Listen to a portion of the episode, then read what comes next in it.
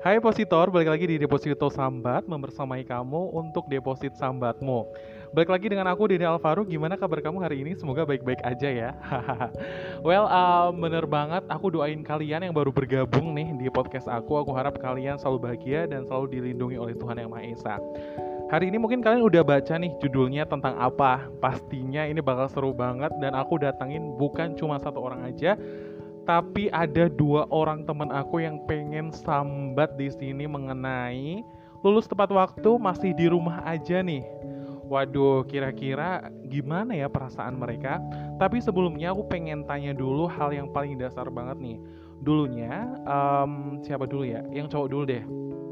Alvan dulu nih. Nanti Alvan boleh kenalan, terus um, dari jurusan apa dulunya, terus gimana dulu perkuliahannya waktu kamu uh, kuliah di jurusan tersebut. Boleh dong Alvan kenalan dulu.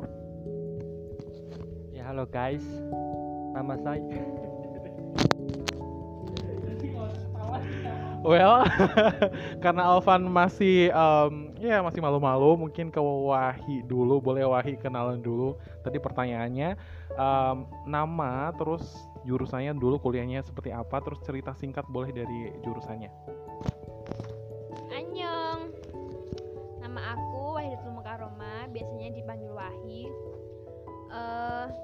Aku kuliah. Dulu aku kuliah ngambil jurusan akuntansi. Awalnya tuh nggak kepikiran sama sekali mau ngambil jurusan akuntansi. Kan aku dari IPA kan. Nah di situ apa ya kayak salah jurusan gitu loh ngambil akuntansi itu. Kayak nggak ada nggak ada oh kayak kuliah kayak tinggal kuliah kayak gitu. Nggak kepikiran ke sana ke sananya tak jalani jalan jalani. Aku tuh dulu di kelas tuh kayak serasa paling bodoh. Nggak tahu apa apa sama sekali tentang akuntansi. Terus uh, ya seiring berjalannya waktu ya aku ikutilah alurnya itu akuntansi. Tentang apa maksudnya aku mendalami tentang akuntansi. Akhirnya aku bisa bisa apa? Apa sih tuh? Nah bisa menjalani. Akhirnya sampai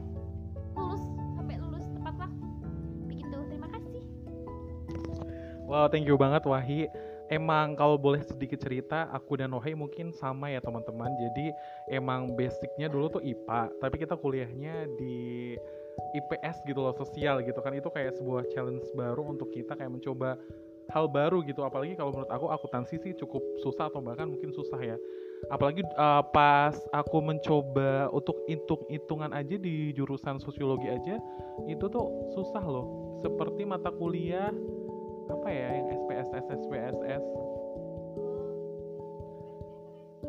ya ada Nah, tadi ada satu orang lagi yang tiba-tiba menghilang. Boleh lanjut cerita tadi gimana um, jurusannya apa, terus seperti apa sih kuliah kamu waktu dulu? Ya, assalamualaikum ya guys. Uh, jadi perkenalkan nama saya itu Ardina Fit Alfandi. Saya berasal dari Wonosobo sama seperti Kak Dede ya. Saya ambil kuliah di Purwokerto, Kabupaten Banyumas. Mungkin kalian masih pada asing ya dengan kota Purwokerto ini. Mengambil di Universitas Jenderal Sudirman. Jurusannya olahraga, yaitu pendidikan jasmani, kesehatan dan rekreasi. Di jurusan kami itu bisa dibilang jurusan baru di Universitas Jenderal Sudirman karena jurusan pendidikan itu baru ada empat di universitas kami. Nah, pada dasarnya seperti apa namanya itu universitas lainnya, olahraga ya sama aja. Masih apa namanya pada umumnya jogging, trek ya kayak gitu. Nah, untuk jurusan kami itu sudah sekarang sekitar lima angkatan dan alhamdulillahnya nih kabar baik bagi pecinta olahraga di seluruh Indonesia pendidikan jasmani di kami itu sudah akreditasi A dan baru kemarin alhamdulillahnya. E, pada umumnya juga olahraga itu ya tergantung dari kitanya menyikapinya. Kalau misalnya kita hobi ya mau gimana ya tetap dilaksanakan pada saat perkuliahan. Karena pada dasarnya itu olahraga itu sangat penting bagi kesehatan. Seperti itu Kak Dede Waduh, aku cerita uh, dengar cerita dari Alvan aja udah merinding ya teman-teman. Gimana sih uh, olahraga gitu kan pengen menyehatkan tubuh. Tapi di sisi lain di masa pandemi seperti sekarang ini nggak cuma kesehatan tubuh saja yang perlu diperhatikan, tapi kesehatan pikiran, mental health sangat penting banget. Van, aku pengen tanya dong. Tadi kan kamu ngomong bahwasanya pendidikan kesehatan, eh sorry, pendidikan olahraga, oh pendidikan jasmani kesehatan dan rekreasi. Nah, rekreasinya diajarkan apa nih Van pas kuliah kamu? Namanya hobi rekreasi setiap olahraga itu jelas rekreasi mungkin ya bagi kami gitu loh pada umumnya. Mungkin kalau misalkan KDD pengen olahraga jogging itu bagi kami itu rekreasi. Begitu KDD. Oh iya, berarti masih sebatas itu ya karena ekspektasiku mungkin rekreasinya jalan-jalan menikmati pantai gitu. Beda ya teman-teman. Dan hari ini mungkin sedik bukan sedikit menyudutkan ya teman-teman tapi pengen bersharing mengenai lulus tepat waktu nih. Nah aku pengen tanya sama Wahyu nih. Sekarang kan kamu kan uh, kebetulan ya bisa dikatakan udah lulus ya tapi tinggal nunggu wisuda gitu kan kegiatanmu ngapain aja Hi? Pas di rumah setelah, setelah semuanya tuh sudah selesai sidang skripsi sudah selesai tinggal nunggu wisuda aja tuh kamu di rumah ngapain aja? Terima kasih pertanyaannya Dedek aku di rumah itu itu harusnya kamu udah udah tahu deh jawabannya apa. Aku di rumah itu yang jelas rebahan. Aku sampai sampai saat ini bingung mau kerja mau kerja itu mau kerja apa tuh bingung. Dulu tuh pas pas waktu masih kuliah tuh pengen cepet-cepet lulus kerja eh pengen cepet-cepet lulus kuliah. Kayaknya enak ya maksudnya lulus kuliah udah langsung dapat kerja terus punya uang sendiri bisa beli ini beli, beli itu. Tapi pas pas udah sudah lulus tuh ya nggak sesuai ekspektasi gitu loh. Gitu deh. Sekarang masih masih cari-cari sih masih cari-cari apa kebetulan SKL udah keluar terus lagi nyari-nyari yang kira-kira cocok sama jurusan. Boleh langsung ke Alvan sekarang ngapain aja di rumah? Oke, mungkin jawabannya saya itu hampir sama sama Mbak Wahi ya, rebahan. Oke, selain itu mungkin alhamdulillahnya ada sedikit cahaya ilahi dari teman saya bahwa dia mengajak saya untuk berbisnis seperti itu. Bisnisnya apa ya? Hampir sama seperti jurusannya saya yaitu bisnisnya olahraga. Bisnisnya apa? Kita itu mengadakan custom jersey. Mungkin kalian sudah paham ya custom jersey itu apa? Singkat cerita, kita bikin custom jersey, kita mencari apa namanya itu eh, konsumen untuk ayo kita bikin di produk apparelnya kita. Nah, seperti itu. Selain itu, apa namanya? ekspektasi saya setelah lulus itu memang jauh dari harapan sekali. Saya setelah lulus itu apa namanya memasukkan lamaran di perusahaan, di sekolahan, mungkin yang memang belum rezekinya saya di situ, mau apa lagi. Tapi sampai sekarang apa nama itu fokusnya saya tetap ke pencari kerja dulu. Di samping itu saya membuat usaha seperti itu Kak Dede. Wah luar biasa banget ya dari sudut pandang yang uh, mungkin bisa dikatakan cukup berbeda ya karena di sisi lain ada sudut dari perempuan dan laki-laki seperti itu. Nah aku pengen tanya mengenai diskriminasi nih di lingkungan. Apakah ada diskriminasi mengenai ah kok kalian itu udah lulus masih di rumah aja gitu? Mereka mungkin uh, kalau dari aku mungkin bisa berkata bahwasanya mereka nggak tahu aja kalian sudah berusaha tentang uh, sekuat tenaga mencari apa yang kalian inginkan gitu loh. Mungkin dari sudut aku pengen satu-satu ya karena sudut pandangnya pastinya akan berbeda dari perempuan dan laki-laki. Nah, dari siapa dulu yang ingin berbicara? Dari Alvan dulu boleh? Oke, terima kasih Kak.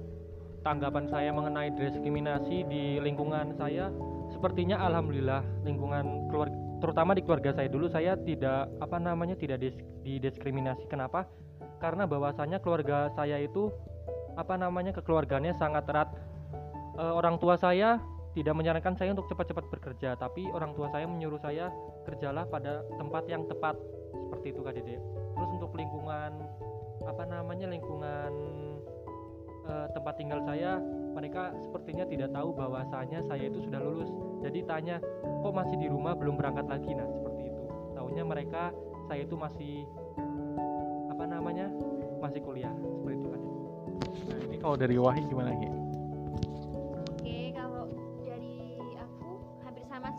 Alvan. Kalau dari keluarga juga nggak nggak apa nggak ny- nggak kayak nyepet nyepetin, ayo kamu kan udah lulus, kamu harus kerja gitu nggak. Mereka soalnya udah tahu kan sekarang pandemi kan, cari kerja itu susah, mereka udah tahu. Terus kalau dari lingkungan itu sama, mereka tuh belum tahu kalau misalnya tuh udah lulus, taunya tuh masih kuliah. Hmm, bener Alvan kata kok kok nggak ke Jogja, kok nggak ke ini ke ini gitu. Terus kadang tanyain eh semester berapa masih ditanyain kayak gitu. Mereka belum tahu kalau misalnya udah lulus gitu. Tapi tapi kebanyakan orang sih ada sih beberapa satu atau dua. Satu atau dua itu ya nggak nggak nggak semua orang tanya "Eh, besok kalau misalnya kamu kalau udah lulus mau ke mana? Kayak gitu. Tanyain kayak gitu. Terus tanyain mau nikahnya tuh targetnya kapan kayak gitu. Belum kerja udah tanyain nikah. Makasih dedek Nah ini bisa dikatakan bahwasannya em, apa ya penyudutan pada sebuah gender mungkin bisa dikatakan sangat kerasa banget ya apalagi kalau misalnya eh, berbicara tentang masyarakat yang patriarki gitu kan. Dari ceritanya Wahi memang kita akan kembali ke diri kita masing-masing di mana mungkin ya harus bisa sekuat tenaga kalau bisa menjawab dijawab aja kalau nggak eh, dijawab ya nggak usah pengen dijawab nggak apa-apa gitu kan itu kembali ke masing-masing. Well em, soal itu mungkin cukup aja tapi aku pengen tanya mengenai eh, kalian tuh akan kerja linear nggak sih sesuai dengan jurusan gitu? Apakah dari Alvan yang pendidikan akan menjadi guru atau Wahid dari akuntansi yang akan menjadi akuntan? Aku pengen denger ceritanya. Terus em, kira-kira kalau misalnya enggak linear itu mau seperti apa nih? Wahid kayaknya lagi ngambil minum ke belakang langsung Alvan aja Van. Ya kalau saya ngikutin jalannya seperti apa ke depannya akan tapi keluarga itu mendukung saya selinier untuk menjadi seorang guru. Tapi kan kita lihat kondisi saat ini untuk mencari pekerjaan itu tidak mudah Kak Dede. Eh, kalau saya sih kalau misalkan di depan ada kesempatan kenapa kita nggak ambil? Seperti itu. Pekerjaannya itu yang penting kan halal. Ya nggak Dede? Nah penting halal kalau saya daftar itu nggak hanya di apa namanya nggak hanya di pendidikan saja akan tapi di perusahaan di PT seperti itu Kak Dede kalau misalkan saya diterima di salah satu itu pendidikan atau di perusahaan ya kita lihat ke depannya seperti apa Nah kalau dari Wahid gimana Hi? Kamu akan menjadi seorang akuntan atau justru akan berbalik arah dari hal tersebut?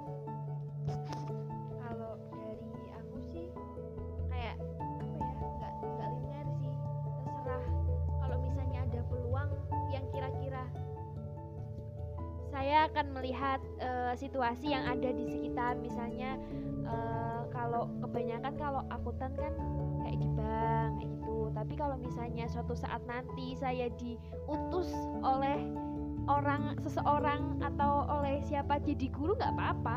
Eh, profesinya Alvan saya ambil. Begitu. Oke berarti mengikuti ini ya apa ya apa yang diinginkan gitu berarti mau nggak mau dan siap dan harus siap gitu ya. Terus kalau misalnya aku tanya mengenai pastinya kan targetnya udah tahu lah ya udah lulus pasti akan kerja nih. Target selanjutnya ini kamu pengen apa nih? Aku ada menggarisbawahi antara nikah atau belajar lagi untuk S2 nih. Boleh siapa yang mau jawab? Wahid dulu ya, boleh nih. kalau aku target dalam dekat ini atau aka, eh, dua tahun lagi lima tahun lagi atau berapa tahun lagi? Dekat ini. Kalau target dekat ini yang jelas untuk kedua-duanya enggak nikah sama untuk belajar lagi enggak Eh, targetnya intinya bekerja bekerja bekerja nanti. Kalau misalnya udah sukses udah punya uang sendiri udah bisa buat bu- udah bisa nyenengin diri sendiri sama orang tua baru nanti nikah. Itu Oke. Aku pertegas lagi ya, Van. Pertanyaannya adalah selain bekerja nih, targetnya apa? Antara menikah atau belajar lagi untuk S2? ya mungkin kalau untuk menikah mungkin saya belum ada pikiran untuk jauh ke sana akan tapi untuk kalau untuk S2 itu memang saya punya pikiran ke situ melihat situasi dan kondisi tersebut untuk kerja kan memang lagi susah ya Mas Dede mungkin untuk S2 pilihan pilihan apa namanya pilihan alternatif lain lah selain untuk bekerja seperti itu Iya Mas Alvan.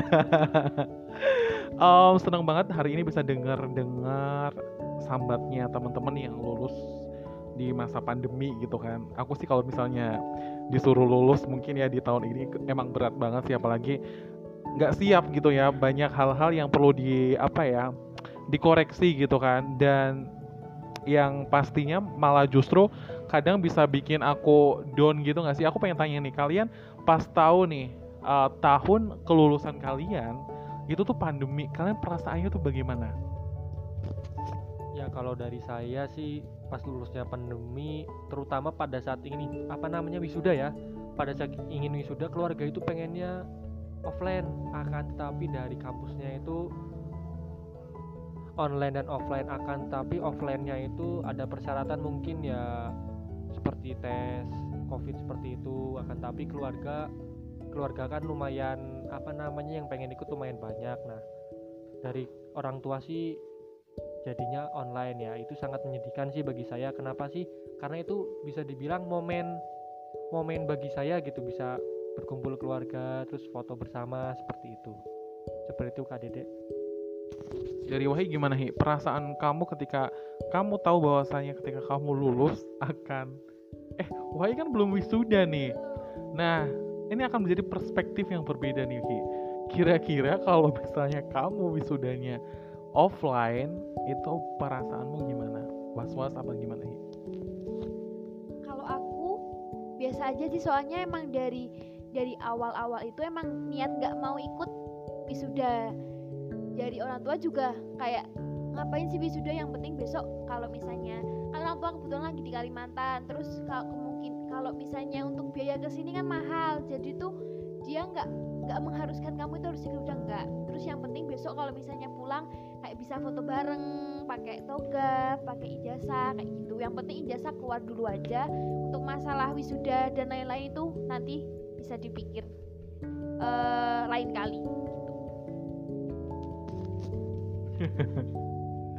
aku sih uh, sama sih seperti Wahid pemikirannya gitu ya. Uh, memang ya memang nggak masih cukup lama sih untuk lulus. Uh, mungkin 2021 pertengahan ya guys. Mungkin ya amin doain saja. Um, sangat perasaannya ya kalau melihat mereka sih pengen menyemangati gitu loh teman-teman. Apalagi kalau misalnya uh, bukan teman sendiri teman deket siapa lagi yang pengen uh, akan menyemangati selain keluarga gitu ya. Di sisi lain pandemi memang mengajarkan kita untuk lebih di sisi lain agresif tapi di sisi lain emang harus down to earth gitu nggak sih? Biar uh, tahu bahwasanya tuh mencari kerja bahwasanya susah. Tapi aku pengen tanya nih dari uh, apply yang terakhir nih. Dari apply beberapa hmm, pekerjaan dari yang kalian kalian tuh udah paling jauh atau mungkin sudah ada yang diterima mungkin? Sampai yang di titik mana nih? Boleh siapa dulu? Alvan dulu deh. Mungkin untuk apply pekerjaan untuk paling jauh mungkin tahap interview mungkin ya. Tahap interview itu kalau di pendidikan mungkin ada dua kali saya interview terus di bank BUMN nih alhamdulillah interview sampai tahap apa namanya itu hampir ke tahap psikologi. Akan tapi sampai sekarang belum ada panggilan lagi. Seperti itu. Kalau dari Wai gimana Hi? kalau dari aku belum sama sekali. Soalnya kan SKL baru keluar kemarin tanggal 26 Desember.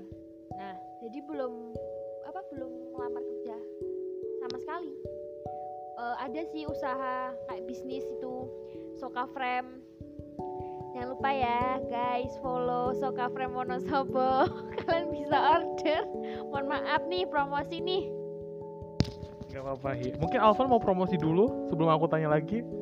Oh sudah ya. Oke, okay, um, pertanyaan closing statement dari teman-teman yang ingin ditanyakan oleh aku adalah mungkin lebih ke apa ya pesan untuk teman-teman yang memang lagi baru lulus dan agak kebingungan nih mau ngapain seperti apa nih Oke, karena terjadi sebuah karena mereka kayaknya agak kesusahan menjawab pertanyaan ini. Mungkin aku bertanya ke hal yang sedikit berbeda nih. Uh, mungkin ini apa ya? Lebih ke teman-teman bagaimana sih cara lulus tepat waktu gitu. Itu yang aduh aku juga pengen merasakan itu sih. Mungkin aku bisa dengar dari teman-teman mau siapa dulu? Kayaknya terjadi perdebatan di sini mau siapa dulu antara Wahi dan Alvan. Dan yang kalah adalah Wahi. Silakan Wahi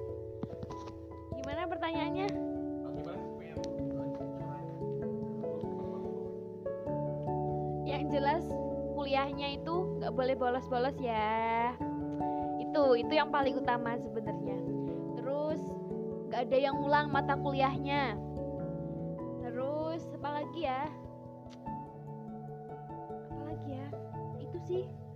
Yang jelas tuh nggak ada yang ulang deh mata kuliahnya. Pasti kalian lulus tepat tuh itu aja. Simple ya Hi.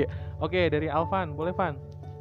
Ya mungkin dari saya seperti kalian ketahui mungkin semester awal itu pada saat ospek mungkin kalian bikin seperti rencana lima tahun ke depan atau empat tahun ke depan itu bagaimana.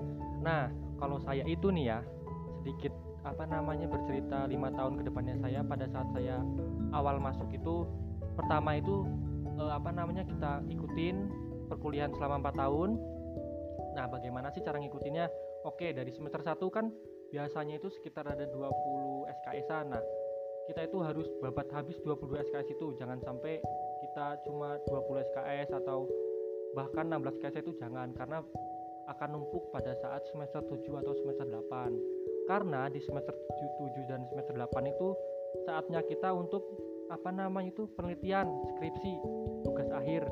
Nah semester 7 itu mungkin kita menyusun proposal seperti biasanya Dede menyusun proposal terus seminar proposal semester 8 nya baru kita penelitian yaitu penelitian tentang objek yang akan kita lakukan.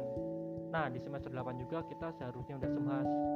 Udah semas kita yudisium seperti itu kan setelah yudisium baru kita merdeka yaitu lulus. Alhamdulillah. Aduh ini kayaknya pesannya buat aku banget sih teman-teman. Um, beberapa prepare yang sedang aku persiapkan emang lulus tepat waktu aja sih ya kita dulu hi. Jangan pergi dulu belum selesai. Um, mungkin yang terakhir setelah closing statement adalah aku pengen kalian boleh dong promosiin Instagram kalian di sini. Boleh banget. Ini kalau yang ngomongin ini malah mereka pada semangat nih guys. Boleh siapa dulu? Wahid dulu boleh? Uh, jangan lupa ya. Follow IG Wahidatul 98 Wahidatul 98 itu IG aku. Di situ ah Oh nggak jadi. Oke Wahi, uh, sampai jumpa Hi. Thank you ya. Oke dari Alvan, apa nih Instagramnya?